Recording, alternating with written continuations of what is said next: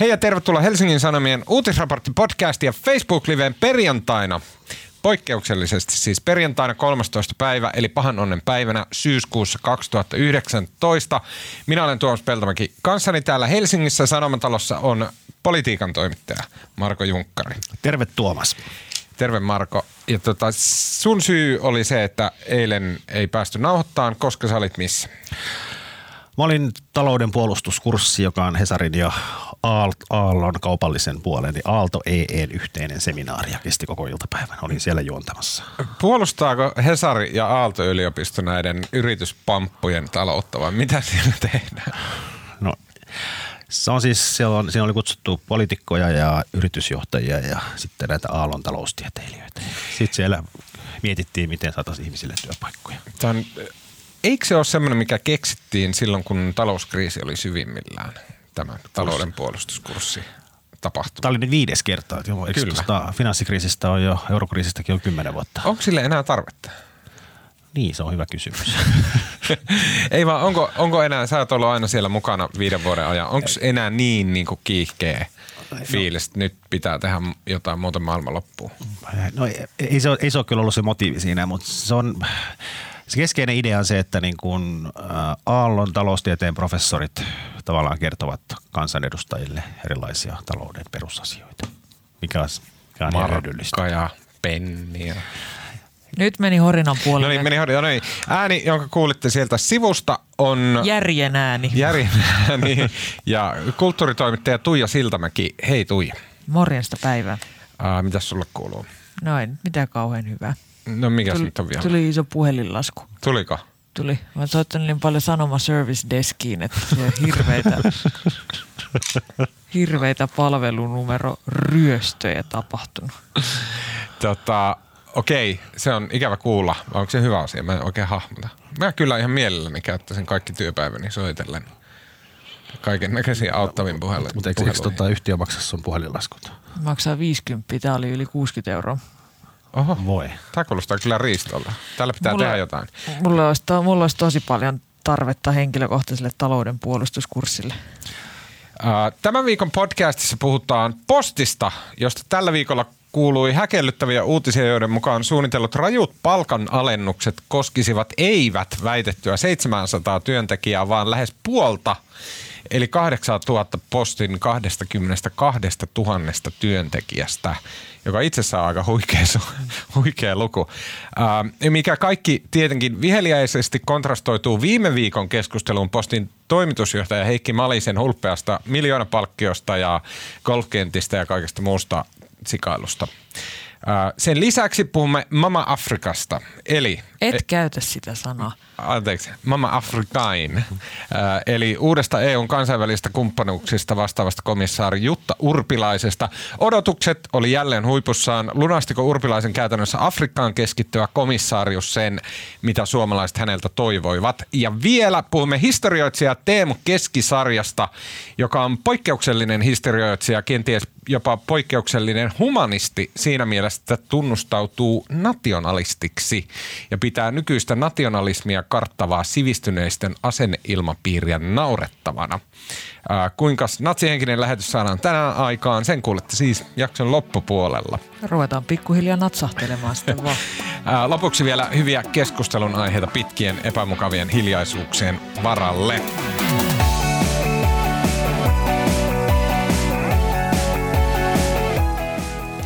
Okei, ää, Posti suunnittelee Helsingin Sanomien saamien tietojen mukaan tuntuvia palkanalennuksia peräti kahdeksalle tuhannelle työntekijälle. Postilla on tällä hetkellä noin 22 000 työntekijää. Ää, Eli kyse on tämmöisestä tapauksesta, jossa aluksi Posti ilmoitti, että he aikoo vaihtaa ää, noin 700 hengen tota, mikä sen nimi on, työehtosopimusta liitosta toiseen ja samalla tulee aika reippaasti, oliko peräti kolmanneksella alentaneeksi näiden ihmisten palkkoja. Kymmeniä prosentteja joillain. Kyllä. Äh, lajittelijoita edustavan posti- ja logistiikka-alan unionin PAUN työehtosopimuksen piirissä olleet työt siis olisi siirretty edullisemman teollisuusliiton työehtosopimuksen piiriin. Ja tästä nyt sitten jonkinnäköinen aivan hirveä myrsky nousi. Varmasti nostattajana ovat lähinnä nämä ihmiset, jotka ovat menettämässä rahaa ja heidän läheisensä. Mutta sitten tuli pommi, nimittäin Helsingin Sanomien mainio taloustoimittaja Juha-Pekka Raeste sai ongittua tiedon, että tämä olisi niin kuin vasta alkua ja että itse asiassa nämä postin palkan polkemiset laajenis huomattavasti jopa 8000 työntekijään. Marko, aluksi semmoinen yleinen kysymys. Miksi postin ympärillä nyt jotenkin näin paljon kuohuu? Koska se on normaalisti tämmöinen vesilaitokseen verrattava, tylsä, harmaa, tavallinen organisaatio, joka on ajautunut tämmöiseen itseään ruokkivaan kriisiin. Miksi juuri nyt nimenomaan posti on tässä äh, ongelmissa?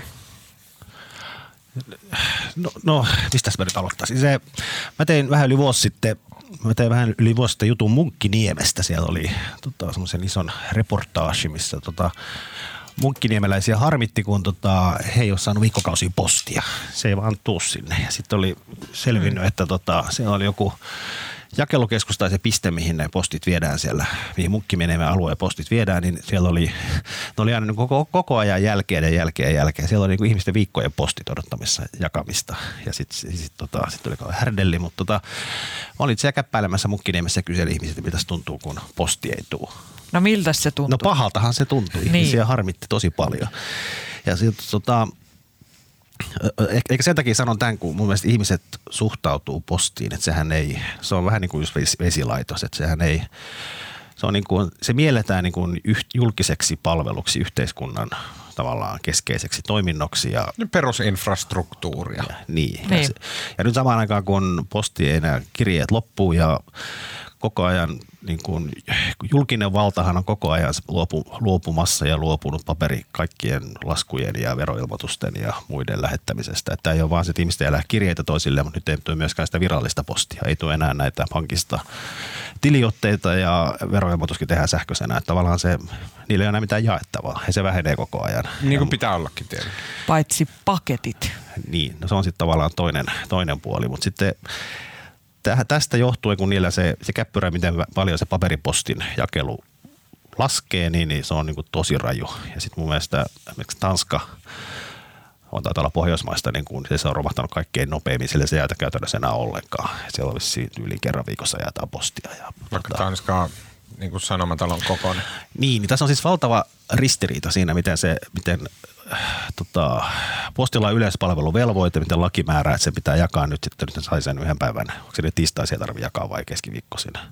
Eli tästä yleispalveluvelvoitteesta Sitä on lievennetty. poistuu tiistai. Miten se kuulostaa jollain Monty Python? Mutta tämä niin posti on, se on tavallaan, se tilanne on tosi vaikea, koska se tavallaan business loppuu. Ja saman aikaan kansalaisten odotukset on se, että sitä postia pitäisi niin kuin jakaa, vaikka sitä postia enää olekaan. Ja tämä on niin kuin hankala. Ei, tosi absurdia. Tämä on hankala yhtälö. Ja sitten tämä postiin suhtaudutaan niin kuin todella kiihkeästi. Et mun mielestä niin kuin, niin mä vastustan kanssa tätä tulkintaa, että posti on jotenkin harmaa, ve, harmaa vesilaitos, vaan postihan kuuluu nimenomaan tällaisiin instituutioihin, vähän niin kuin VR, joita on ihana vihata.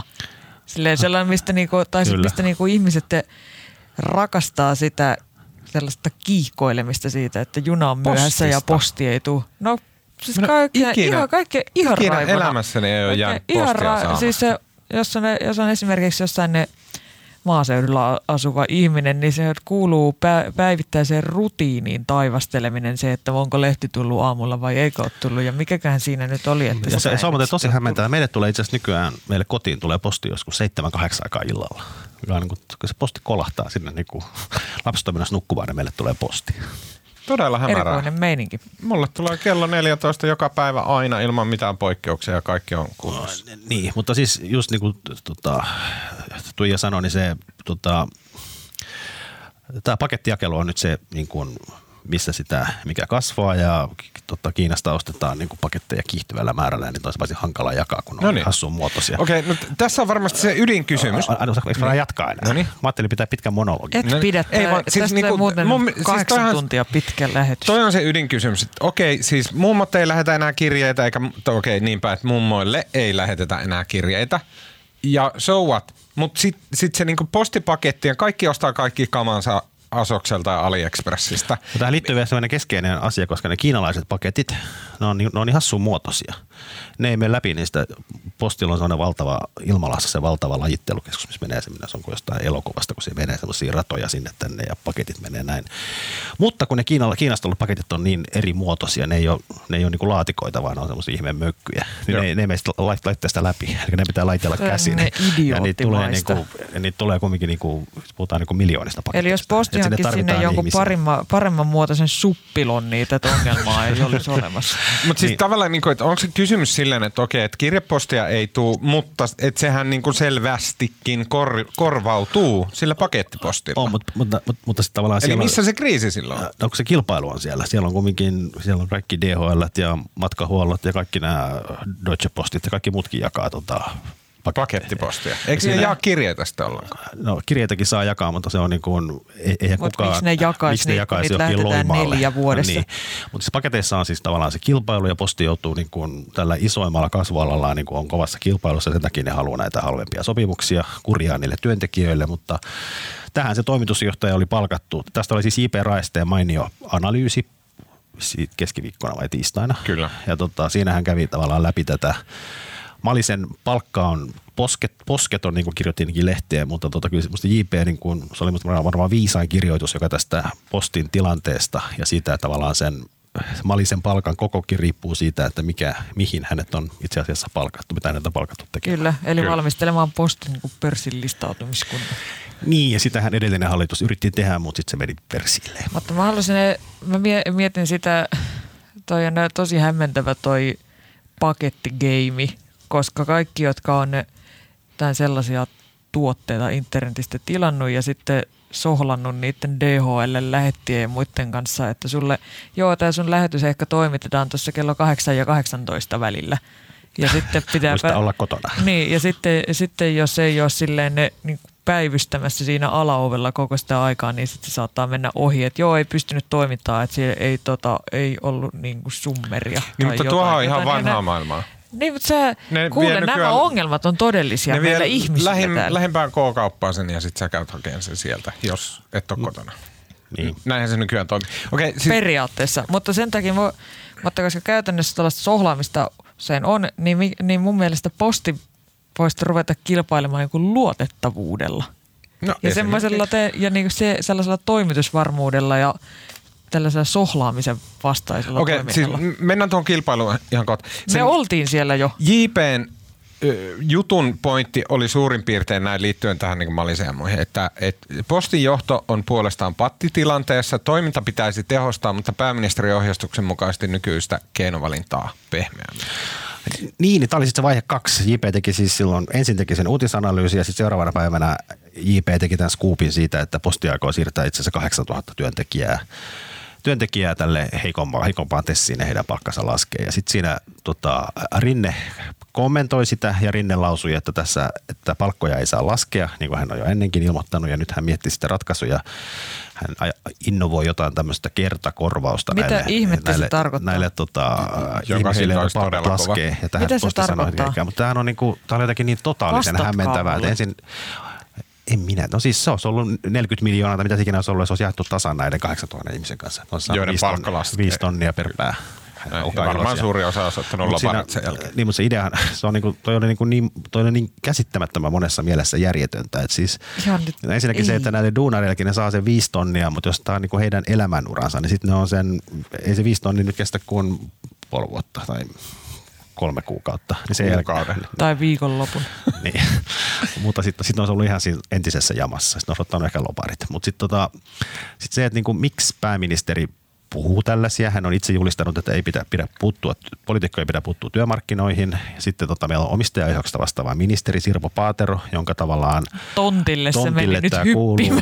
Ja, tota, ja sitten, ja sitten kun... Okei, okay toi pointti, kun Rinne yhtäkkiä otti kantaa, mä siteraan taas tästä tota, mm, Gibson jostain analyysistä, kun Rinne yhtäkkiä otti kantaa jo riidan lopputulokseen sanomalla, että palkkoja ei saa laskea, Paateron vaikutusmahdollisuudet kiistan ratkaisemiseen vähenivät olennaisesti. Paatero oli aiemmin tiistaina linjannut vain sen, että kiistakumppaneiden on syytä neuvotella asiasta. Mä rakastan sitä, että se Rinne tekee noin. Siis se on Joka just ke- niin pitää ke- pääministerin tehdä. Sille tulee joku sanomaan, että hei, niin kuin 8000 postin työntekijää, että niiltä lähtee puolet rahoista. Niin sitten se sanoo siltä, että ei vittu, toi on tosi huono juttu, ei tuommoista voi tulla. Just niin, se on just niin kuin ihminen sanoisi.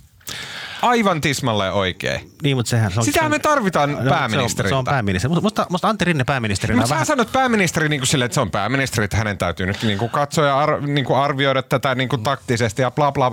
Miksi? Eikö koska mieluummin silleen, että se niin kuin aluksi osoittaa, että hän on normi? sille. No se ei kuulu sille ja tästä tulee vaan, niin kuin, tästä tulee vaan niin helvetin vaikeaa, jos pääministeri Pääministerille kuuluu sotkeutuu, kaikki. sotkeutuu joka asia. Sen takia siellä on nämä ministerit, että niillä jokaisella on oma sektori ja ne ministereiden pitäisi hoitaa ne sektorinsa. Ei ne pysty hoitamaan niitä, se pääministeri koko ajan sooloilee. Kyllä, Päämi- mutta jos pääministeri- pääministeriltä pääministeri kysytään, pilaa, niin- niin sitten hänen pitää vastata niin kuin ihminen vastaa. Sitten sen pitäisi vastata silleen, että se huolehti siitä sen asiasta vastaavan ministerin niin kuin ka, myös, se, myös sen niin kuin, jotenkin integriteetistä ja sitä, että se ei täysin me, menetä kasvojaan silleen. On, ja sitten sen pitäisi myös vastata silleen, että siinä olisi niinku, että hän on samaa mieltä aamupäivällä ja iltapäivällä. Että Kyllä. Se, niinku, että Okei. se, se, pahintahan on se, kun tässä Rinteen, musta Antti Rinne on pääministeri vähän samanlainen kuin minä tässä podcastissa. Eli siis kauheasti niinku näkemyksiä, jotain kiva laukoa, mutta sitten tota, välttämättä ei ole niinku niin kauheasti Eri podissa No, on nyt, eri nyt, nyt, te puhu, nyt, te puhutaan, nyt te puhutaan tosi rumasti Marko Junkkarista täällä studiossa. Mutta Mutta siis se on tämä oikein. niinku rinteinen, Marko piti jollain tavalla rangaista. mm, tämä, tämä rinteinen pää, pääministerikausi jotenkin tosi tuskallista seurattavaa sille viestinnällisestä näkökulmasta, kun tuntuu, että ei, ei kukaan pysty estämään sitä, kun joka, pä, tänne, joka, joka ikinen kerta käy tälleen, että kun tulee joku, tulee joku hässäkkä ja sitten Rinne löräyttää ihan ihmeellisen lausunnon ja sitten, jota, ja Olipa sitten ikävästi kuvailtu. No siltä se, siltä se minusta vaikuttaa. Ja sitten sit, ja sit se tilanne vaan pahenee ja menee entistä se, sekavammaksi. se on just näin. Ja sit se oli, Mä en allekirjoita tästä mitään. Ja sit kävi Sinä musta- ootkin aina väärässä. Ja sitten se, ja sit se vielä niin jatkui sitten Hesarin jutun jälkeen, jossa JP toi Rinne jyrähti, että nyt tämmöinen kertakorvaus näille postilaisille. Niin sitten se ei jäänyt siihen, vaan muutama tunti myöhemmin hän, hän on iltasanomille haastatteluun, missä hän taas vähän veivasi sitä lausuntoa. Sitten se on jossain jyrähtänyt iltasanomille vaan yksi kanta, että yksi kanta, että palkkojen alennus ei käy. Kyllä. Sit, tota, tää on niinku, tää on oh, niinku, hiljaa! Juttelin erään, erään tämmöisen entisen po- politiikan taustavaikuttajan kanssa. Sanoin, että ei se niinku, että miten tämä on niinku mahdollista, että pääministerin avustajien, tämä nyt on ironia, mutta keskeisin tehtävä on estää se, että pääministeri ei lausu tyhmiä eikä media pääse kysymään siltä asioita, ja se voisi lausua tyhmiä. Niinpä. Miksei ne niinku suojaa sitä? Että Miten Tässä se nyt- niinku siinä vaiheessa, kun se, se tavallaan ei ole kunnossa. lausuu omituisia Helsingin Sanomille, niin miten on mahdollista, että se kuusi tuntia myöhemmin lausuu omituisia iltasanomille? Et siinä vaiheessa Mä se pitäisi rakentua semmoinen barrikaadi, Mun barrikaadi mielestä- ympärillä. Mun mielestä on niin mahtavaa, että Antti Rinne sanoo, mitä sattuu mieleen juolahtaan. Yleensä tämmöisissä ihan On siinä selkeissä ehkä niinku asioissa. viihteellistä arvoa, Ei vaan se on hyvä, niinku se on, se on inhimillistä, vähän se on järkevää. Siitä tulee semmoinen fiilis, että siellä on joku normaali tyyppi pääministerinä, eikä joku niin kuin, tiedätkö, laskelmoitu lausuntoautomaatti, joka silleen niin kuin, äh, delegoi lausunnon jollekin toiselle ministerille, koska se kuuluu, että juuri hänen alaansa ja bla bla bla. Se voi ihan hyvin vastata, että en tiedä, jos multa lähtisi 30, 30 pinnaa palkasta, niin vituttaisi ja en hyväksy tällaista. Mutta sitten kysykää niin kuin Sil- Sirpo Paaterolta. Sillähän ihminen tekisi. Niin, niin. Niin. siinä on jotenkin se, no niin varmaan tekisikin, mutta musta pääministeri on, niin kuin, hän on vähän niin kuin eri asia. Se on maan tärkein päättäjä ja maan parhaiten informoitu henkilö. Ja sitten on niin kuin, Tämä on niin kuin valtavan, tuntuu olevan kauhean ongelma sitten Antti Rinteen tapauksessa, koska tähän yhdistyy tähän valtavan informaatiomäärään, info, yhdistyy se, että hänellä on niin kuin valtava itseluottamus, että hän myös kokee, että hän niin kuin tietää kaikista asioista. Mutta se oikeat vaikuttaa, ratkaisut. Ja vaikuttaa sitten- niinku, ja- ja siltä, sitten tämä johtaa- ihan perillä, että mitä se saa sanoa ja mi, milloin tai mitä sen pitäisi Ja sitten kun ne ja mielipiteet usein vaihtuu tosiaan, ne vaihtuu aamulla, on yksi näkemys ja iltapäivä toinen. Toinen oli tämä hoitajamitoitus, mikä tuli myös tällä viikolla. Keskiviikkona, keskiviikkona hän oli sitä mieltä, että tota, tätä 0,7 hoitajamitoitusta ei pysty tekemään, kun rahat ei riitä. Ja sitten seuraavan päivänä eduskunnasta tästä tuli kauhean mekkala, niin sitten hän olikin sitä mieltä, että kyllä se pystyy tekemään. Ja tämä on Jep. niin kuin mä, Ja ne on hyviä, hyviä jos ne, jos ne tota, antanut jollekin lehdelle lausunnon, sitten se on seuraavana päivänä jossain A-studiossa tai, A- tai voissa keskusteluohjelmassa ja sitten kysytään, että mitä, te, mitä sä oikein tarkoitit, kun sä sanoit tälleen ja sitten se vastaa jotain ihan muuta. niin. Mutta se on niin Joo, joo, kätevää, niin voi muist- keskustella itsekseen. Okei. Okay. Sitten mä haluan puhua tästä itse tilanteesta. Eli kun, Sehän on vakava. näin.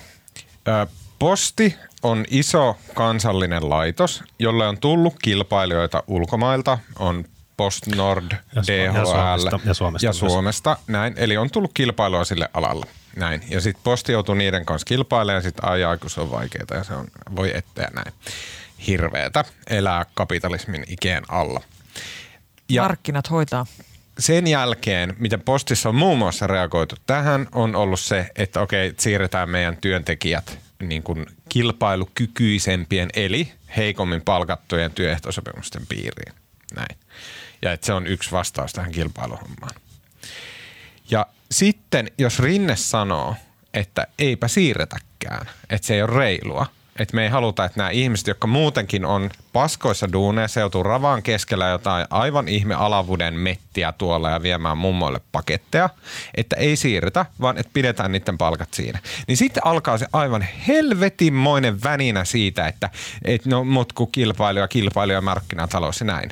Ja mä kysyn vaan, miksi meillä on joku malinen, jolla on miljoona palkka postin pyörittämisestä, ellei nimenomaan sen takia, että okei, okay, sulle maksetaan miljoona siitä, että sä pidät ne palkat just tossa ja keksit keinot, millä tämä hoituu ja lyöt kaikki ne DHL. Siitä sulle maksetaan. Mä Silleenhän se markkinatalous toimii. Niin, mä en tiedä, onko se niin kuin, näin, on, näin on, mutta en tiedä, onko se mahdollista. Ja sitten tässä vielä, saaks vähän, vähän, saaks, se, saaks sille, vähän, saaks sille vähän, maksetaan miljoona siitä, että se tekee siitä mahdollista. Älä tai, huuda. tai sille maksetaan miljoonaa siitä, että se tekee sitä mahdollista laskemalla niiden työntekijöiden palkkoja. Silleen, että se tekee niin kuin kaikki muutkin. Mutta omistajalla on täys oikeus sanoa, että okei, tämä optio, mitä kaikki muut, että sä et voi kopioida näitä sun keinovalikoimia naapurimaasta, vaan sun pitää keksiä nyt jotain omaa. Tämä optio ei ole sulla käytettävissä. Sulle maksetaan nyt miljoona euroa siitä, että sä keksit tämän pyörän uudelleen. Ja itse asiassa keksi se niin hyvin, että posti sit rupeaa hoitaan kaikkien muidenkin maiden postijakeluja näin, koska siellä kehitetään joku innovaatio ja siitä sulle maksetaan se miljoona. Miksi tätä keskustelua ei ikinä käydä, vaan aina ollaan silleen, että on, se saa niinku ihan helvetisti rahaa ja sen jälkeen silleen, että no, mutta kun mm, ainoa keino on sille ottaa vitun Suomen köyhimmältä niin kuin duunariluokalta kolmasosa rahoista pois. Niin kuin aivan vastenmielistä, Niin. toverit. Mä, Joo, mä mut se- lopetin kuuntelemisen ensimmäisen 15 sekunnin jälkeen, niin mä en Kyllä. pysty kommentoimaan. Mutta jos mä jatkan vielä, siis sen verran ehkä tuohon liittyen, mutta sitten se niin kuin vielä se rinteen idea siitä, että tulisi tämä kertakorvaus. Ja sitten se rahoitettaisiin, mikä hän siinä haastattelussa sanoi, että valtio-omistaja luopuisi näistä postin, postin tota, osi- osingoista. Eli postin ei tarvitsisi enää jakaa voittoja valtiolle, vaan se voisi jakaa ne, sen 40 miljoonaa näille työntekijöille. Mutta sitten se 40 miljoonaa, niin kuin, eihän se ole mitään erillistä rahaa, vaan se on rahaa, mitä posti on maksanut sinne valtion kassaan ja sillä rahalla on tehty sitä hoitajamitoitusta. Nyt se lähtee taas 40 miltsiä niin kuin hups vaan vekka. Ja sehän on niin kuin, että valtio, käytännössä voidaan alkaa puhua taas maks- yritystuista. valtio maksaa se 40 miljoonaa näille ihmisille ja se on niin kuin jostain muusta pois. Joo, on. No niin, nyt meillä sinkoillaan. Sinkoillaan. No Mä niin. haluaisin vaan sanoa ton. Mä halusin sanoa vaan, että no niin, okei. Okay. En mä ehkä ala blastaamaan enää. Ei, mennäänkö eteenpäin? Okei, okay, mennään. Ei mennä. Mä haluan vielä puhua lyhyesti, ei. ei. kun mä haluan lyhyesti puhua, mikä, mikä on teidän fiilis siitä, äh, niin kun meidän Huikee. toimittaja Teemu Muhonen kirjoitti myös analyysin näistä postin asioista, ja hän sivusi siinä sitä, että okei, että kun meillä tulee tämmöisiä laajoja sektoreita, jossa lähdetään polkeen työntekijöiden palkkaa, koska nämä niin kuin miljoona euroa saavat vatipäät ei keksi mitään muuta keinoa pelastaa bisneksiään. Anteeksi, niin, paljonko se tienaskaan? Miljoona euroa.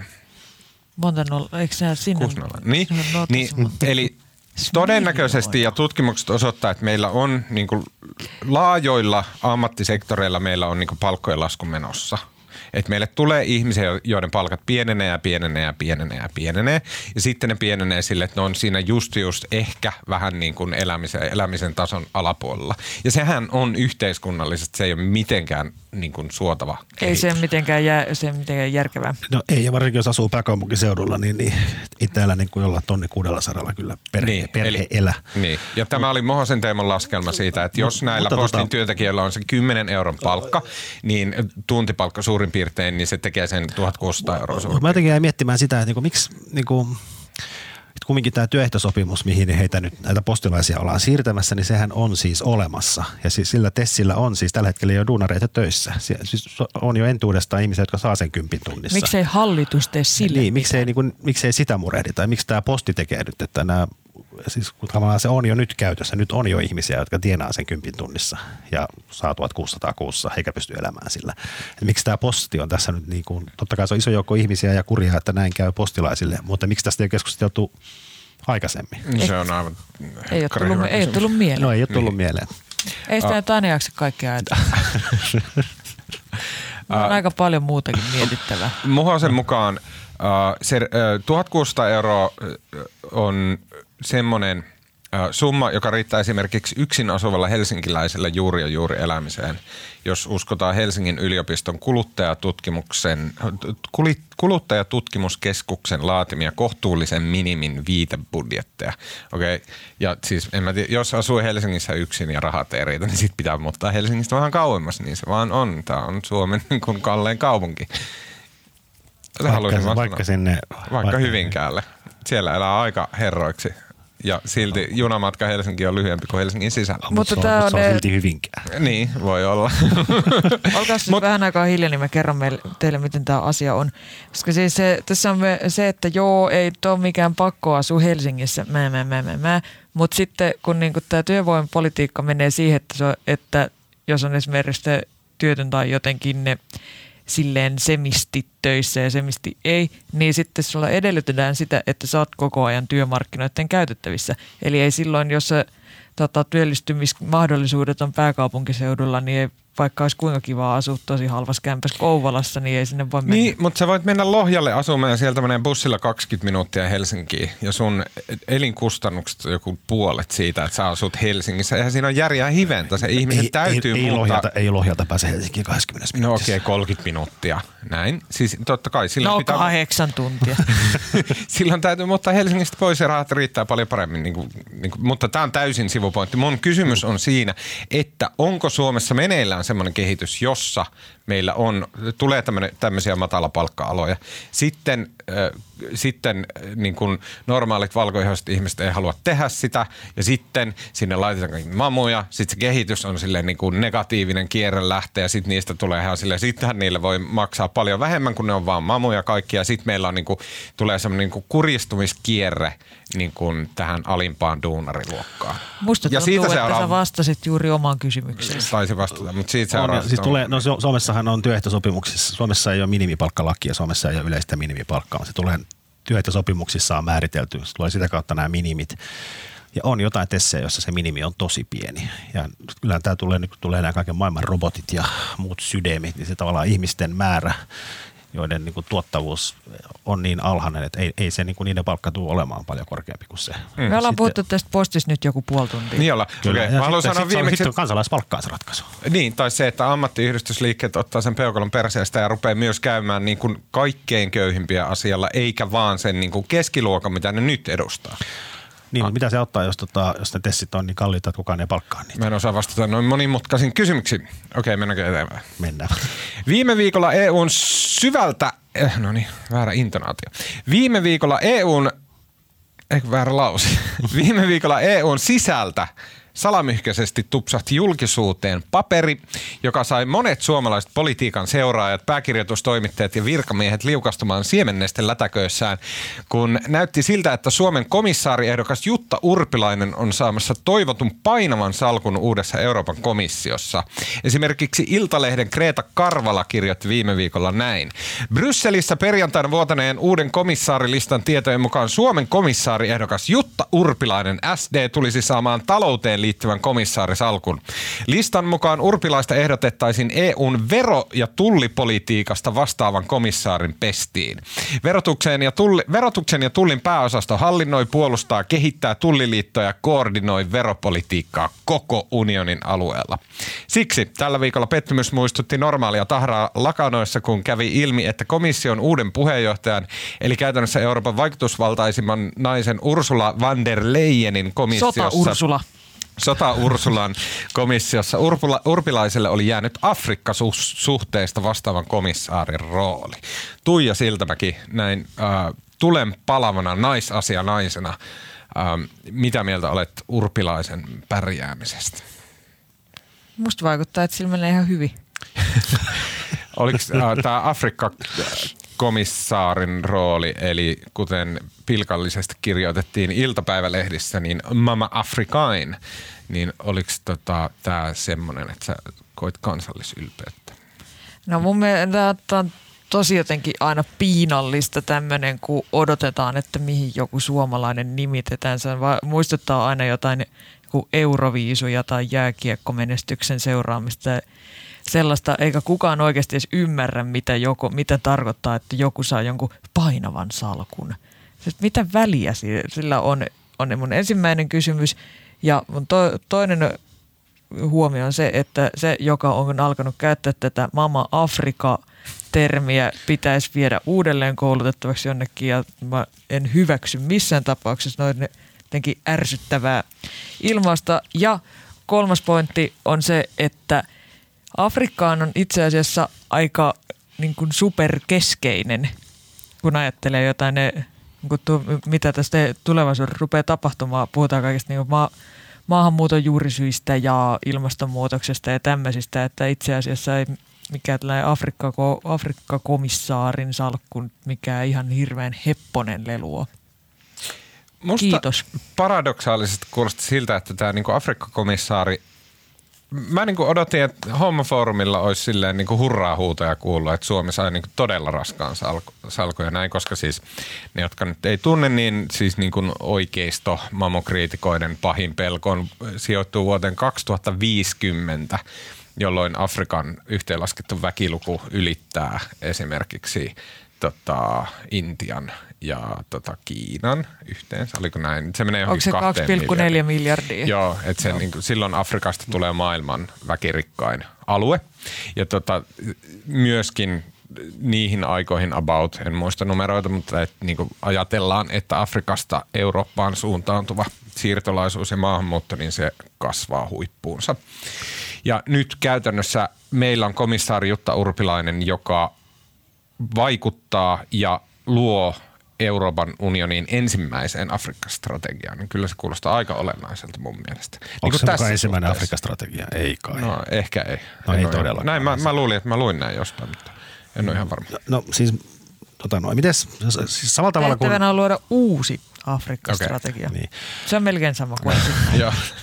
niin. No siis vaikka Su- Suomen hallituksessa, kun tulee uusi hallitus ja sitten kun katsotaan, mitkä salkut on painavia ja mitkä ei, niin silloin siellä katsotaan yleensä aika mekaanisesti sen kyseisen hallinnon, sen kyseisen ministeriön budjettiosuuden mukaan. Ne salkut, millä on paljon fyrkkaa, niin, niin ne on painavia plus sitten ulkoministeriö, mikä nyt ei ole niin siellä ei ole fyrkkaa, mutta siellä on, niin kuin, se on taas niin. maan kannalta Se on tärkeä. selkeä, että niin niin, sisäministeri tota, ja urheiluministeri on siis, eri asia. Mutta komis, komission salkkuja, niin, niin tätä nyt on niin pyöritelty nyt ja se, että onko se raskas vai ei, niin sitten se, tämmöinen nyt se viisas lause on se, että se riippuu vähän siitä, miten urpilainen sitä rupeaa tekemään ja että miten, mm. millaiseksi hän Millä tekee. se sen salkun no, täyttää. Kyllä.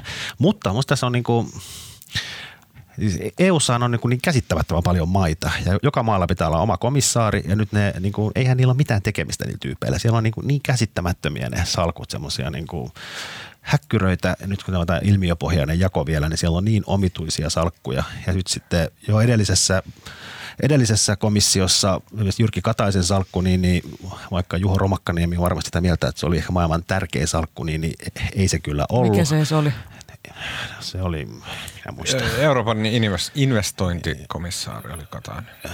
Oliko se, se kiersi Eurooppaa ja pyysi kaikkia investoimaan. No niin, mutta sitten näille mikkihiirisalkuille niin, niin lohdutuksessa annettiin tämä varapu, varapuheenjohtajatitteli, että sitten tulee parempi mieli, kun saa olla varapuheenjohtaja. Mm. Olisiko niin urpilaiselle sitten tulos tämmöistä?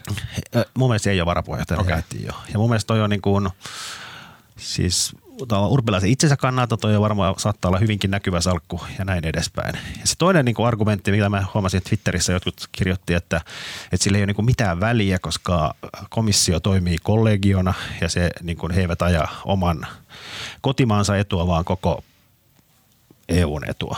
Ja sehän nyt on ihan paskapuhetta. Siis mm. Eihän se nyt niin ole. Siis tämmöinen ideaali on ja se lukee siellä säännöissä ja bla bla bla, näin on. Mutta siis tällä hetkellä niin kuin yhä enemmän kaikki jäsenmaat ajaa komissiossa vaan omaa etuaan. Ranska ja Saksa on niin kuin jotenkin herännyt ja nehän viime, kevä, viime keväänä tuli kauhean mekkala siitä, kun komission kilpailuosasto esti ton Siemensin ja Alstomin fuusion ja Saksa ja Ranska, saksalainen ja ranskalainen firma mennä yhdistyä. Niin, niin ilmoitti, että toi ei käy ja tota, EUn, EUn kilpailuperiaatteita pitää muuttaa ja ruveta rakentamaan tämmöisiä super-eurooppalaisia yhtiöitä. Ja siis heidän komissaarinsa aiotetaan ihan täyttä päätä siellä komissiossa. Kyllä se, se illuusio siitä, että nämä komissaarit olisivat semmoisia jotenkin harmaita, tahdottomia byrokraatteja, jotka ajaa yhteistä etua, niin eihän se ole pitänyt ikinä paikkaansa ja nykyään vielä vähemmän. Niin, ja myöskin, no siis illuusiosta jos puhutaan, niin totta kai on täys illuusio, että jos meillä on maa, jossa joku reilu 5 miljoonaa asukasta, niin se ei tule ikinä saamaan mitään merkittävää komissaarin paikkaa ja piste. Sillä selvä. Ei, niin kuin turha, mä siteraan nyt sitä Arkadia, eli tota, Voi ei, mä olisin ottaa siltä katkelman. No mä, äh, saat ottaa tämän perään, jos haluat. Uh, mutta siitä ei pääse mihinkään, että ennakko-odotuksiin nähden urpilaisen komissaarin salkku jatkaa osittain samaa pettymysten sarjaa, mihin on kesän aikana totuttu. Siitä ei pääse mihinkään. Ensin täällä haaveiltiin jopa komission puheenjohtajan paikasta, vaikka useimmat pitivät sitä sentään suuruuden hulluna ajatuksena. Esillä oli Alexander Stubb. Kun komission pu- johtajuutta ei kuulunut, luotiin odotukset, että Suomi saa ainakin Euroopan keskuspankin EKPn pääjohtajan paikan, koska Suomella on kaksi ylivertaista hakijaa, entinen ja nykyinen Suomen Pankin pääjohtaja eli Erkki Liikanen ja Olli Rehn. Kun kumpaakin pidettiin esillä, luonnollisesti, luonnollisesti kumpaakaan ei valittu. Sen jälkeen piti olla läpihuuto juttu, että Olli Rehn nousee sentään kansainvälisen valuuttarahasto IMFn johtoon. No ei noussut, paikan sai Bulgarian yliikäinen Krist, Kristaliina Georgieva. Ja näin. Siis Suomessa, mä en ymmärrä, mä en ollut ehkä ennen kuin luin tätä Timo Haapolan kolumnia Iltasanomissa, niin mä en ollut huomannut, että niin joo, täällä aina mennään tämmöisen aivan ihme maniaan. Ja vielä semmoiseen, että niin kuin ei silleen, ei täällä ei niin kuin manioiduta siitä, että Alexander Stubbista tulee silleen komission varapuheenjohtaja, vaan täällä ruvetaan niin puhumaan, että puheenjohtaja. Siinähän on mutta, järjen hiventä. Mutta siis mä... Se, ei, siis tavallaan niin kuin, se pyrkisi kärkiehdokkaaksi. Kyllä, kyllä joo, mä ymmärrän sen, mutta että meillä on semmoinen taipumus niin lähteä ajattelemaan, että joku Olli Rehn menee sille korkeammalle pallille. Mutta miksei... Joo, mutta keillä meillä? Siis toinen, mun mielestä tämä on jotenkin aivan pöliä juttutyyppi tämmöinen, ne niin ruveta kirjoittamaan, ne, kirjoittamaan siitä, että joo, sitten täällä oli, sitten oltiin varmoja, että sitten Olli Rehn tulee tämä ja tämä ja tämä, kun ei toi asia kiinnosta ketään muuta kuin politiikan toimittajia, jotka on niin ainoastaan toimittajat harrastaa tätä haippaamista ja niin kuin tekee tätä spekulointijuttutyyppejä, että hmm, kenet voitaisiin nostaa tähän ja tähän, tähän tehtävään. Kuka muu ei ole tullut edes ajatelleeksi eikä ketään kiinnosta. Tai tiedä niitä tehtäviä, aivan totta. Niin, ehkä, niin. musta ehkä olennaisempaa se, että, että miksei, miksei mikään näistä toteutunut, että mikä meni pieleen. Sen takia, että meitä on joku 5 miljoonaa jossain länsi no, ei se nyt siis, no, no mikä ei nyt? meillä on niin valovoimaisia tyyppejä, että ne niin kuin omin henkilökohtaisin voimin nousisi ei, koko toi, Euroopan toi johtajiksi. Pidä, toi ei pidä se, paikkaansa. Suomi on, on niin kateellinen maa. Onhan meillä tota, siis Luxemburgista tuli edellisen komission puheenjohtaja ja Viro sai nyt on energiasalku, niin kyllähän niin kuin Suomea huomattavasti pienemmätkin maat saa. Hitta. Enpä ole ikinä ollut näin väärässä. No, eikö musta, eikö no musta, koska... Kyllä toi ehkä, ei toi ehkä vielä ihan top vitoseen. No, mutta voisiko sanoa, että noin niinku ylipäätänsä, että kyllä se on niinku Ranska ja Saksa ja Italia ottaa ne, missä sitä valtaa on. No, se me, joo, ottaa, mutta sitten siinä on sitten, kun, sitten jos isot maat keskenään ei pääse sopuun, niin sitten se saattaa putkahtaa joku kompromissina joku pieni. Näin se ehkä se perussääntö on. Mutta musta on vaan niin kuin, mä jotenkin edelleenkään en ihan täysin ymmärrä, että mikä, mikä tässä meni niin kuin vikaan, koska se, musta se Olli Reenillä oli ihan realistiset mahdollisuudet päästä sinne IMFään ja katsoa Economist-lehti piti Erkki Liikasta parhaana vaihtoehtona EKP-johtoa. Ei tämä ollut vaan suomalaista haippaamista. No, Kyllähän tässä niin kuin, musta tässä meni niin kuin... Sä ikinä nähnyt niitä?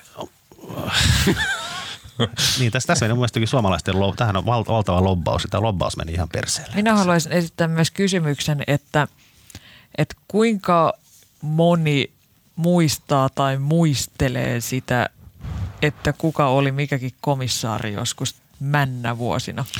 Jääkö, ne, jääkö silleen niin kuin sellainen ajatus, että, että ne oli kyllä hyviä aikoja, kun oli Olli Rehn oli siellä komissaarina. Ja kyllä. Sille, Että tekeekö sille mieli niin tehdä semmoinen pieni messinkinen laatta ja jotenkin aina muistella sitä Tässä on iltaista. komissaari Olli Rehn. Mm. Mun kysymys ihan siis sille, jos puhutaan siitä itse asiasta eli substanssista eli Afrikka-komissaariudesta, joka Asiasta urpilaisella eli on nyt substanssista. Niin, on ö, suotu. Kuulostaa tosi järkevältä, varsinkin näihin maahanmuuttokysymyksiin liittyen, että EUlla on uusi Afrikka-strategia. Kuulostaa sinänsä tosi painavalta, että Urpilainen hoitaa sitä. Sen lisäksi ö, Van der Meyenin ö, komissioon valittiin tämä kreikkalainen jäbä, muistaakseni. Nimeä nyt muista, äh, mutta, ja hänen tittelinsä oli äh, eurooppalaisen elämäntavan suojelemisen komissio, eikö näin? Eikö siellä on ihan, siellä on tosiaan tämä ilmi, ilmiöpohjainen jako, niin siellä oli vaikka mitä hassuja komissaareja. Se oli joku, joka niin kuin talouden... Keskity, kans- keskitytään tähän, mikä kuulostaa natsilta. Joo, siitähän on, siitähän nousi kauhean mekkala, koska Niin. niin. tota, kaikki kansalaisjärjestöt on sitä mieltä, että tämä on natsiretoriikkaa. niin, tai oikeasti. Niin siis mun mielestä kuulostaa ihan järkevältä kyllä. että Eurooppalainen elämäntapa on aivan ylivoimaisesti paras, mitä maapallolla on ikinä nähty. Eurooppalainen Ja sitä on elämäntapa, syytä suojella, mutta mä en ole ihan varma, että. Mä en ole ihan varma, että uhkaako sitä mitään, mikään tällä hetkellä.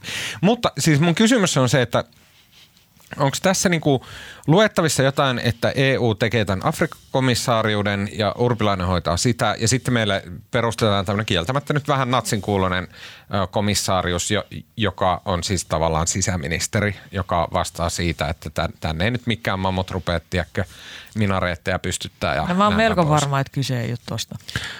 Niin ei ne ainakaan toisiinsa liity. Niin. Mun mielestä tämä on, niinku, musta on niinku, Mutta eikö se nyt ole vastaus tähän niin populismi-aaltoon, On. mikä koko länsimaiden läpi on lyönyt? se on varmaan vastaus siihen. Mutta Ja musta on sillä niinku, tavalla, onko se fiksu vai ei fiksu?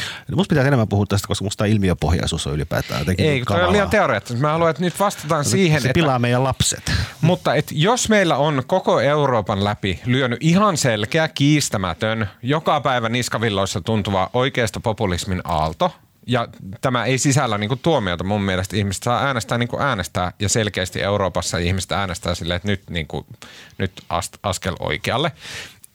Onko järkevää, että EUn tasoisesti niin huomioidaan se esimerkiksi nimittämällä tämmöisiä vähän niin kuin natsin kuuluisia komissaariuksia ja luomalla Afrikka-strategia ja ottamalla huomioon ne hommafoorumilaisten pel- pelot, että vuonna 2050 jostain käsittämättömästä syystä Suomeen tulee miljardi No, afrikkalaista. olisi se vähän pöliää olla ottamatta niitä huomioon, koska ne kuitenkin niin politiikkaan vaikuttaa. Niin. Niin, ja mä, en tiedä, mä en tiedä, onko se nyt vaan pelkästään nämä niin kuin perussuomalaiset ja muut tämmöiset AFD ja nämä. Olihan se, tota, se, tota, ää, se kilpailu tästä kärkiehdokkaasta, mikä Stub hävisi tälle, Alex Weber vai mikä sen nimi oli, ja se, se edustaa tätä saksalaisen CDUn sitä konservatiivista laitaa. Ja sen, mitä se puheessakin sanoi, että eurooppalaisen elämänmuodon se ihanuus on siinä, että on pieni kylä, missä on kirkko keskellä. Hän ei vissiin käynyt Euroopassa. Vähän niin kuin Paskanen, Lahdessa. paskanen Lahden näköinen kaupunki, jossa on S-Market keskellä. Niin. Niin. Lahti on ihan kaunis kesäkaupunki. Siis, mutta eikö siinä ole vaarana, että okei, että jos me niinku huomioidaan, että okei, nyt Euroopassa on aika paljon jengiä, joka on esimerkiksi maahanmuuttovastaista tai näin, että ne on huolissaan siitä ja näin päin pois, niin sitten tapahtuu tätä arvoliudentumaa, joka taas sitten oli yksi teema, niin kuin mistä me, von der Meyenin tota, komission yhteydessä puhuttiin, että mikä se on se eurooppalainen arvo. No mä en usko, että on ihan hirveän relevantti uhkatekijä si- silleen, koska kuinka usein, ku- kuinka usein kuulette uusnatsista, joka suhtautuu tosi intohimoisesti Euroopan komissioon. Sillä, ei, sitä, ei sitä kaikelta marssimiselta ja mamujen pieksemiseltä ehdi lukea niitä jotain komission Erästä papereita. puoluetta johtaa yksi täällä. Ei. Niin. Mennäänkö eteenpäin? Mennään, mennään. please, mulla on Mutta siis pysytään samoilla, samoissa teemoissa.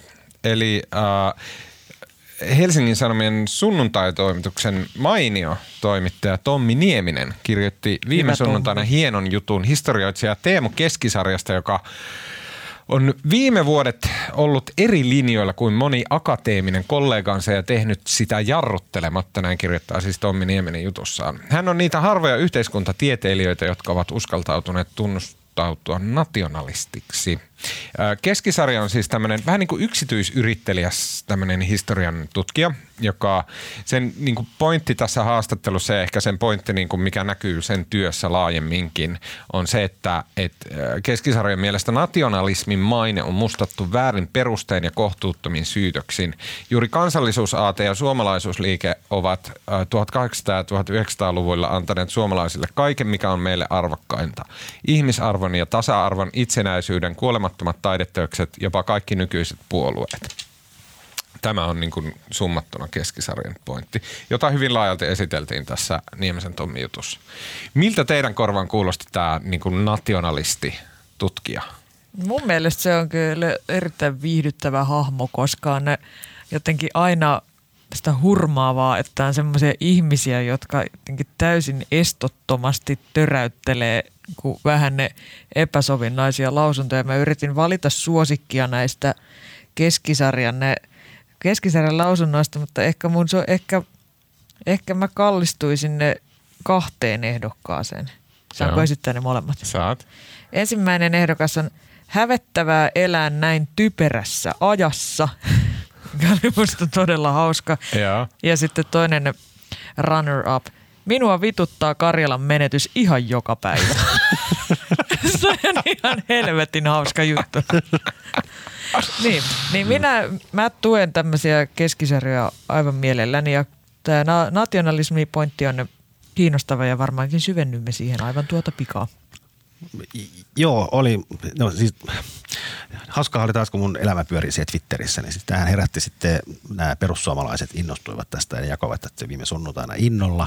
Ja mä en oikein tiedä niin kuin ihan tarkkaan miksi, koska eihän tähän nyt, siis niin eihän ei nationalismi ei ja perussuomalaiset, ei siinä, on niin kuin, ei siinä ole yhtäläisyysviivoja. Hän, kun se keskisarja perustelee se vielä sieltä Fennomaniasta ja 1800-luvusta lähtien, niin mä en nyt ihan ymmärtänyt tätä innon määrää. Mutta mm. Ne oli innoissaan ja sitten ne kiukutteli siitä, että Helsingin Sanomat on vittuillessaan pannut sen maksulliseksi jutu. Se on kyllä törkeetä. Ähm, mä jotenkin, joskus mietin aiemmin tätä nationalismi-sanaa, mutta siinä on se, niin kuin, siinä on se klangiero. Että jossain vaiheessa joku piti jonkun kokouksen, missä päätettiin, että nationalismi on, ei ole ok, mutta että, niin kuin, että se on eri asia kuin isänmaallisuus. Että mä oon hyvin isänmaallinen ihminen. En siis silleen niin millään Mannerheim tavalla, mutta siis silleen, että mä niin kuin, on ylpeä siitä, että mitä mä Suomi on tehnyt. Mannerheim tavalla.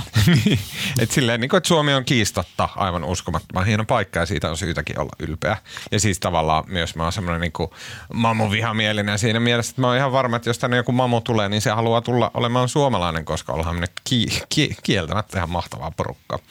Uh, mutta siis se, että niin kuin nationalismi on jotain eriä, vai onko?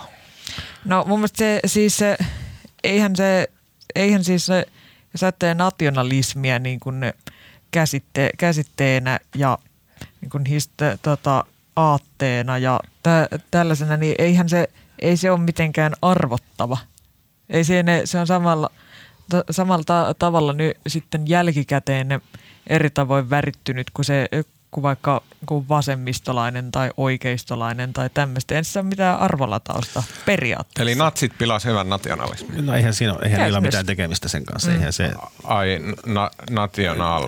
No, no, natsit, natsit, natsit, natsit, natsit ja tuota, natsahtaneet keksi, että ne voi, kun ne pestä sitä, tota, pestä sitä rasismia vähän salomkikelpoisemmaksi väittämällä, että ne on isänmaallisia okay. nationalisteja. Niin varsinkin toimista keskisarja puhuu tämä 1800-luvun nationalismi. Tästä tota, ystäväni Heikki Aittokosi kirjoitti sen edellisen kirjansa. Siinä kun kiertää ympäri maailmaa pohtimassa nationalismin eri merkityksiä eri paikoissa. Mutta siis tämä keskisarjan nationalismista 1800-luvun, niin sehän on tämmöisen nykyisen Euroopan niin kuin syn, perusta. perusta ja synnyn taustalla oleva ideologia. Silloin kun perustamaan kansallisvaltioita. Mm. Niin, silleen niin kuin, en mä, mä niin kuin, Sillä ei niin konkreettisesti ole yhtään mitään tekemistä natsien kanssa. Se ei ollut edes samalla vuosisadalla. Mm. siis okei. Okay. Eli, eli teidän mielestä na- nationalismi on ihan fine? Totta kai. Oletteko te nationalisteja?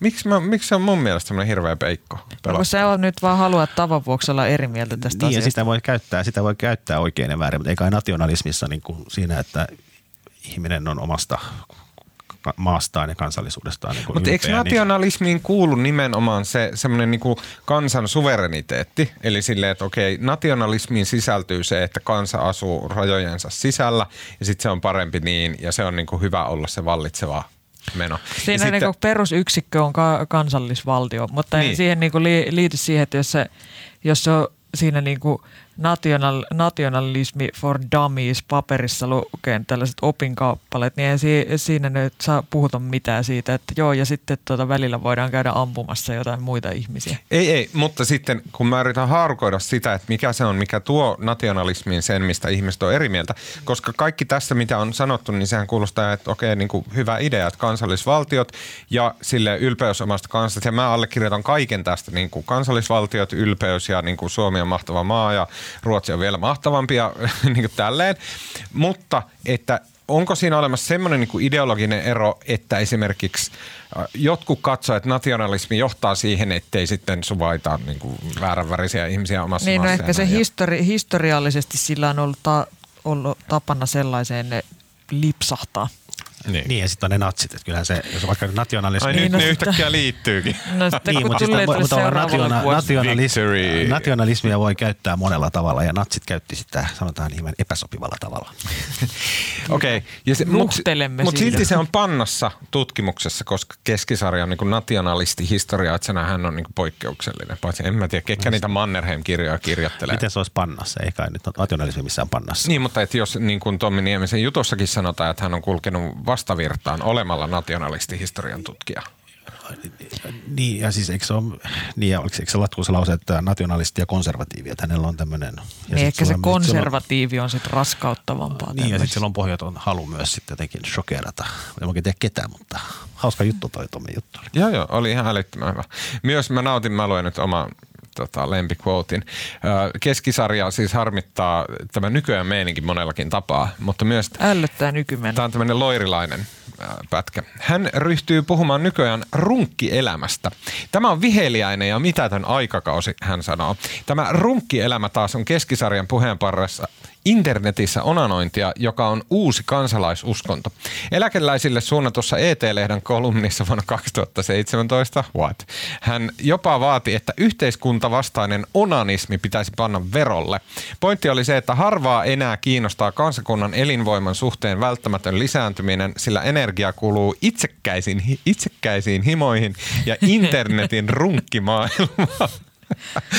Keskisarja ei ollut vissiin täynnä loiria. Mulle tuli tästä jotenkin se tota, hyvä henkilökohtainen ystäväni Jouko Jokinen on joskus käsitellyt samaa tematiikkaa jossain ne legendaarisessa sauna-aiheisessa kolumnissa, jossa ilmaistiin huoli siitä, että nykynuoriso ei saunon, niin ne ei myöskään lisännyt. Ehkä heillä olisi hyvät keskustelut. Kuka hitto lisääntyy saunassa? Mä en, Se on aivan uuvuttavaa ja raskasta ja siinä on pysty- hillitön sydän Ehkä siellä, ehkä, Mä en siellä, häme, pystynyt ehkä ko- siellä Hämeessä. mä en pystynyt kommentoimaan tätä asiaa mitenkään. Mutta jatkakseen. Mä luulen, että sä luit sieltä vielä jotain herkkupaleen. Okei, uh, onko meillä vielä sanottua nationalismista? Ei ole.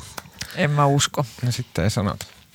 Hei, sitten kun saapuu tunnelmallinen syysilta, istutte jonkun kivan kahvilan isojen akvaarioikkunoiden ääreen pöytään. Tilaatte neidiltä lasillisen punaviiniä. Ja yhden loiri elämäkerran.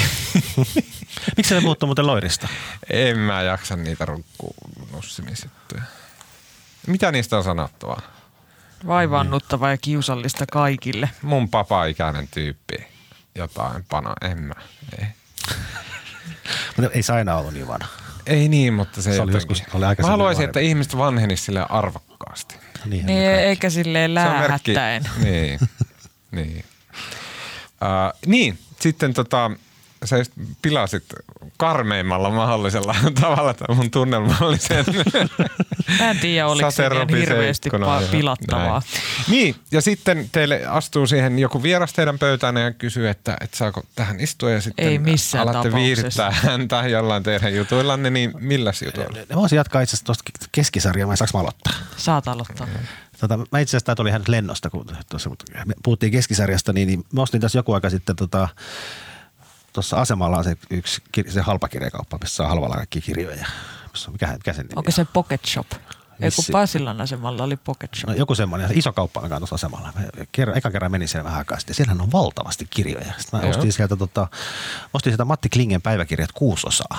Onko se Femman kappale? Oho. Ne on nyt mun hyllyssä. Mä oon aloittanut. Mä olisin aikaisemminkin lukenut vähän ja nyt mä oon alusta lähtien lukemaan. Ja musta se on, Ja Matti Klinge on kuka? Matti Klinge on tämä Matti Klinge todistaa sen, että kaikki historiatutkijat on vähän outoja. Matti Klinge on tämmöinen Helsingin yliopiston historian emeritusprofessori, vanha mies, joka tykkää käytöstavoista. Tämmöinen äärisivistynyt ja äärieliittinen. ja äärimmäisen omituinen. Ne, näke- se näkemykset on kyllä todella kummallisia välillä liittyen Venäjään, mutta musta on niin tosi mahtava lukea päiväkirjoja, vaikka siinä on niin koko ajan päivämäärät, että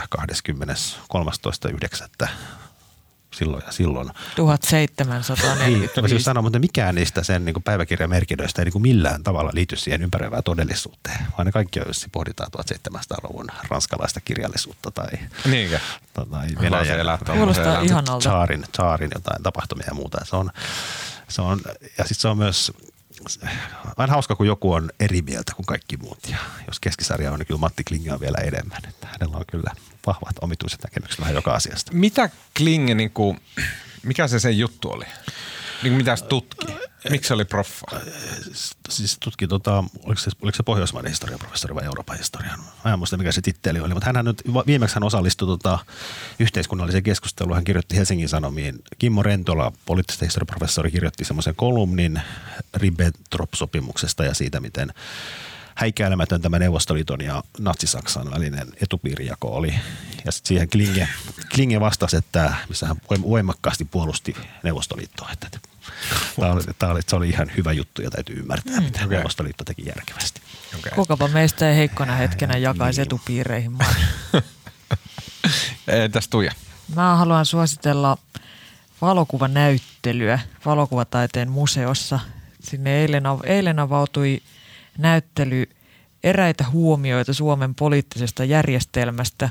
Sen on kuvannut ö, Sakari Piippo. Ne on upeita ne kuvat. Ne on upeita, se on ne kolmiosainen ne trilogia dokumentaarista valokuvaa, jota Piippo on tehnyt monta vuotta. Aloittanut sen ne työskennellessään valtioneuvoston kansliassa, jossa piti kuvata kaikkia tiedotustilaisuuksia ja kaikkea tylsää. Sitten se alkoi kuvata nyt ministereiden kravatteja ja Nenä, umpisolmus, nenäkarvoja. Ja, nenää ja umpisolmus olevia kengännauhoja ja kaikkia sellaisia tuskaisia ilmeitä. Ja niistä oli mielettömän hauskoja kuvia ja hirveä soppa sitten työnantajan kanssa. Ja sitten se on jatkanut sitä ja kuvannut kunnalle, kunnanvaltuustoja ja äänestämistä ja tällaista. Ja se on aivan niin kuin ilahduttava ja riemastuttava ja todella, todella Joo. hieno näyttely. Siellä on Missä myös se kai- oli se näyttely? Se on valokuvataiteen on? Kaapelitehtaalla. Kaapelitehtaalla. Okei, täytyy mennä Ottaa, katsoa. ottaa tota, niin me, metron Ruoholahteen ja siitä sitten. Aivan mahtava. Siellä on myös Kai Bremerin ne, tota, kuvia, olikaan suomalainen ne arkipäivä vai mikä. Tota, jotain se suomalaisten arkea on Bremer kuvannut 70-luvulla. Hmm. No niin, kova.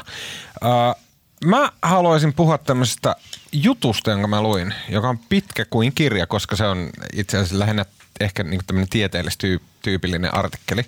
Mulla on teille muuten minikysymys tämän homman jälkeen. Ei enää. Joo. Uh, en, en olisi ikinä uskonut, että luen tämmöistä juttua, koska tämä vaikutti jotenkin silleen todella hörhöilyltä. Uh, tämmöisessä lehdessä kuin The New Atlantis, A Journal of Technology and Society, on tämmöinen Katrin Kuiper, eli Kaitrin Seellä, Keiper, uh, kirjoittama, Keiper Koolla. Hänen kirjoittama juttu, jonka otsikko on Do Elephants Have Souls? Ja kuulosti siis semmoista täydeltä humpuukilta. En tiedä, miksi jotenkin päädyin lukemaan. Ei kun niin sen takia, että tämä oli kuunneltavissa tuolla Audm-appissa. Ja tota, tämä oli fantastinen. Tämä oli todella, todella fantastinen. Pureutuu tosi syvälle sinne, että mistä helvetistä on tullut semmoinen käsitys, joka on yleisesti jaettu ihmisten keskuudessa, että eläimillä ei ole esimerkiksi käsitystä minuudesta. Että eläimet ei ajattele, että minä olen minä. Että mistä, mistä se on tullut? Tunnistatteko tämän ajatuksen?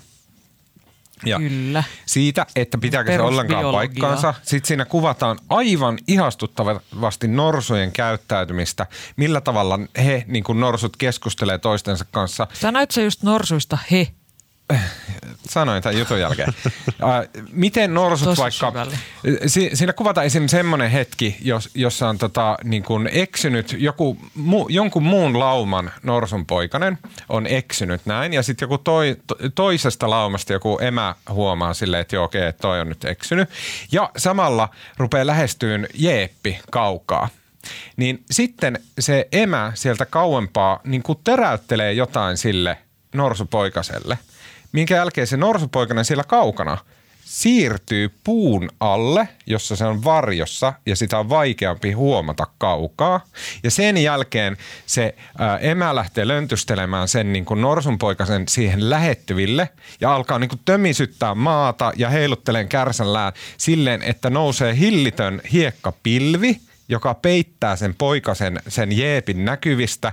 Ja sinä aikana se poikanen sitten kun se hiekkapilvi on noussut ja peittänyt sen näkyvyyden, niin se poikanen niin kuin livahtaa metsään suojaan aivan tämmöisiä käsittämättömiä juttuja, mitä ei tulisi eläimistä mieleen. Ja tämä juttu siis käsittelee kaikkia tämmöisiä niin tosi hyvin ja tosi seikkaperäisesti. Ja vaikka se kuulosti humpuukilta, niin se on niin ihan täyttä tiedekamaa. Eli kannattaa lukea myös niin kuin skeptikkohenkistä ihmistä ja muita. Mutta mun kysymys teille vielä ihan niin minikeskustelu tähän loppuun on se, että mä luin tämän jutun ja mä olin tosi otettu siitä, niin kuin, että wow, mitä kamaa. Sen jälkeen mä rupesin selvittämään tätä The New Atlantis-lehteä, että mikä tämä oikein on, miksi mä en ole kuullut tällaisesta. Ja selvisi, että se on katolinen lehti, vaikka se on tiedelehti, niin se on niin kuin katolisten julkaisema. Niin kysymys, miten, käykö teille ikinä sille, että luette jotain ja sitten vaikututte siitä ja sitten huomaatte, että se julkaisu alusta, niin että se on vaikka jonkun think tankin tai jonkun tällaisen. Niin mitä, miten siihen pitää suhtautua? Kyllä monet, monet ihmiset ennen kuin ne rupeaa lukemaan, ne selvittää mitä ne lukee. Niin, mutta jos niin kuin mä, niin kuin internet-aikana lu, tulee luettua aika paljon ka- kaiken näköistä. Mä alan käyttää tuota perustetta aina, jos mä käyn ylilaudalla. Sori, mä luulin, että tää oli The New Yorker. Mutta siis silleen, jos ei näy siinä artikkelissa ollenkaan, niin pitääkö siinä jotenkin, pitääkö mun nyt olla silleen, että okei, en mä voi esimerkiksi suositella tätä juttua, koska mä en tiedä, että okei, sit mä luin siitä organisaatiosta, joka julkaisee silleen, että okei, tämä on organisaatio, joka pyrkii niin kuin käsittelemään tieteellisesti niin kuin, teknologian ja tieteen niin kuin vaikutuksia ihmisiin ja elämiin, ja, eläimiin ja elämään ja niin No kuin kyllä tämmöisiä toi nyt huomattavasti vähemmän haitalliselta materiaalilta kuulostaa kuin mikä tahansa, mitä kokoomuksen verkko puolueen lehti julkaisee. Saat synnin päästön. No niin. Kahdeksan Ave Mariaa ja rukousnauha ja lue se mainos ja lähetään Marko pois Ai täältä. niin. No niin. Voidaanko me mennä pois? Uh, joo. Uh, kiitos Marko Junkkari. Kiitos. Kiitos Tuija Siltamäki. Ei mitään kuule. No niin. Äh, rakkaat kuulijat, tämänkin podcastin sponsoroivat Helsingin Sanomien tilaajat. Hesari on merkittävin täysin riippumaton suomalainen media, jossa on joka ikisenä vuoden päivänä kovaa uutista, syvällistä taustattavaa journalismia, ulkomaan uutiset, internetin ja somen viimeiset käänteet, uusimmat trendit, tekstiä, kuvaa ja ääntä ja kaiken tämän saat omaksesi alkaen vain 9,90 euroa kuussa. Eli se on se viimeis, äh, halvin tilaus, mitä löytyy. Digitaalinen tilaus on 9,90 euroa kuussa. Äh, mutta mikä vielä parempaa, koska jos et halua suoraan ruveta maksamaan tollasta ja oot silleen, että mikä Helsingin Sanomat ja what, niin teille rakkaat podien kuulijat on varattu ihan tä- oma täysin ilmainen kuukauden kokeilutilaus osoitteessa hs.fi kautta parempaa kuunneltavaa. Eli menette osoitteen osoitteeseen hs.fi kautta parempaa kuunneltavaa, täytätte tietonne ja saatte Helsingin Sanomien koko sisällön, eli kaikki timanttijutut, jotka on vaan tilaajille, podcastit ja ääniversiot kuukausiliittejutuista, jotka on vaan tila- tilaajille tai Suplan asiakkaille, uutiset minuutti minuutilta, näköislehdet, HS-kirjaston viikon kirja ja tekstihan on kaikkien HS-lehtiin vuodesta 1904. Eli kaikki tämä vain podcastien kuuntelijoille osoitteesta hs.fi kautta parempaa kuunneltavaa. Eli vielä kerran, näytetilaus tilaus ei sido mihinkään, kestää kuukauden ja loppuu itsestään siihen ja sen saat sinä, koska kuuntelet just nyt tätä podcastia. Joten käy hakemassa se itsellesi osoitteesta hs.fi kautta parempaa kuunneltavaa. Okei, siinä kaikki tältä viikolta. Uh, Marko ja Tuija meni jo. Mä jään tänne ja tota, äänen ja kuvan meille tekee Janne Elkki. Ja kuullaan taas ensi viikolla.